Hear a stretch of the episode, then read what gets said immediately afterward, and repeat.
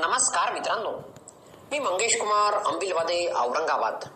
तुम्हा सर्वांचं वाचन कट्ट्यामध्ये मनपूर्वक हार्दिक स्वागत. मित्रांनो मी आज वाचन कट्ट्याच्या माध्यमातून ते दिवस ही सुंदर कथा खास तुमच्यासाठी घेऊन आलोय. कथेच्या लेखकाचं नाव उपलब्ध होऊ शकलेलं नाही. परंतु लिखाणाचं श्रेय मात्र नक्कीच लेखकाला देण्यात यावं.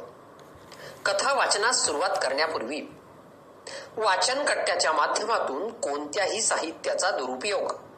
गैरवापर वाङ्मय चौर्य करणे अथवा व्यावसायिक दृष्टीने वापर करणे हा हेतू कधीच नाही.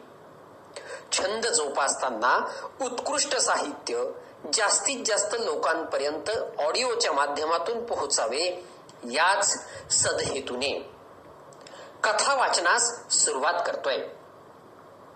पाचव्या इयत्तेपर्यंत पाटीवरची पेन्सिल जिभेने चाटत कॅल्शियमची कमतरता भरून काढायची ही आमची जन्मजात सवय होती. पण यामध्ये सरस्वती देवी नाराज न हो हा पाप भिरूपणा पण असायचाच. अभ्यासाचं टेन्शन आम्ही पेन्सिलीचं मागचं टोक चावून झेललं होतं.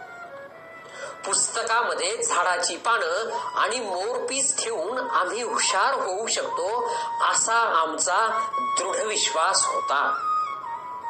कापडाच्या पिशवीत पुस्तक आणि वह्या रचण्याचा शिरस्ता हे आमचं एक निर्मिती कौशल्य होतं.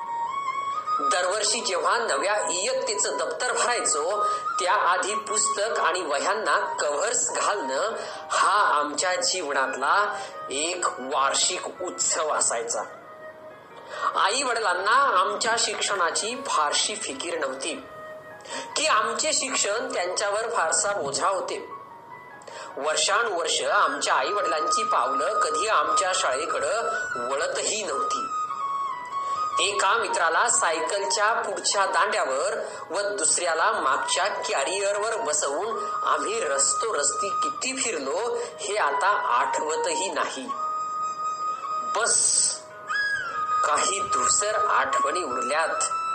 इतकंच.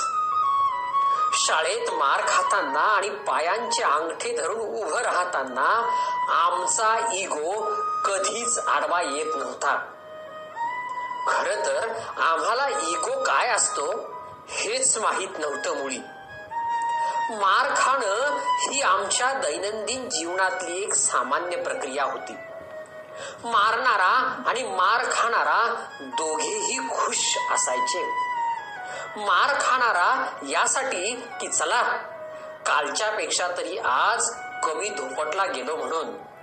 आणि मारणारा आज पुन्हा एकदा धुवून घ्यायला मिळाले म्हणून.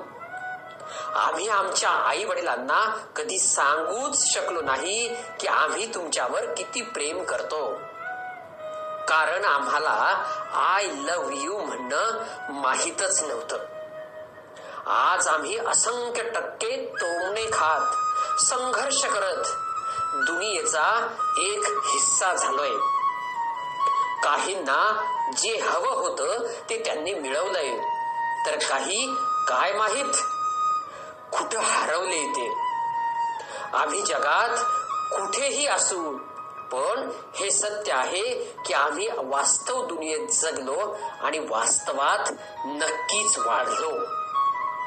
कपड्यांना सुरकुत्या पडू न देणं आणि नात्यांमध्ये औपचारिकता जपणं आम्हाला कधी जमलंच नाही. त्या बाबतीत आम्ही कायमच मूर्ख राहिलो.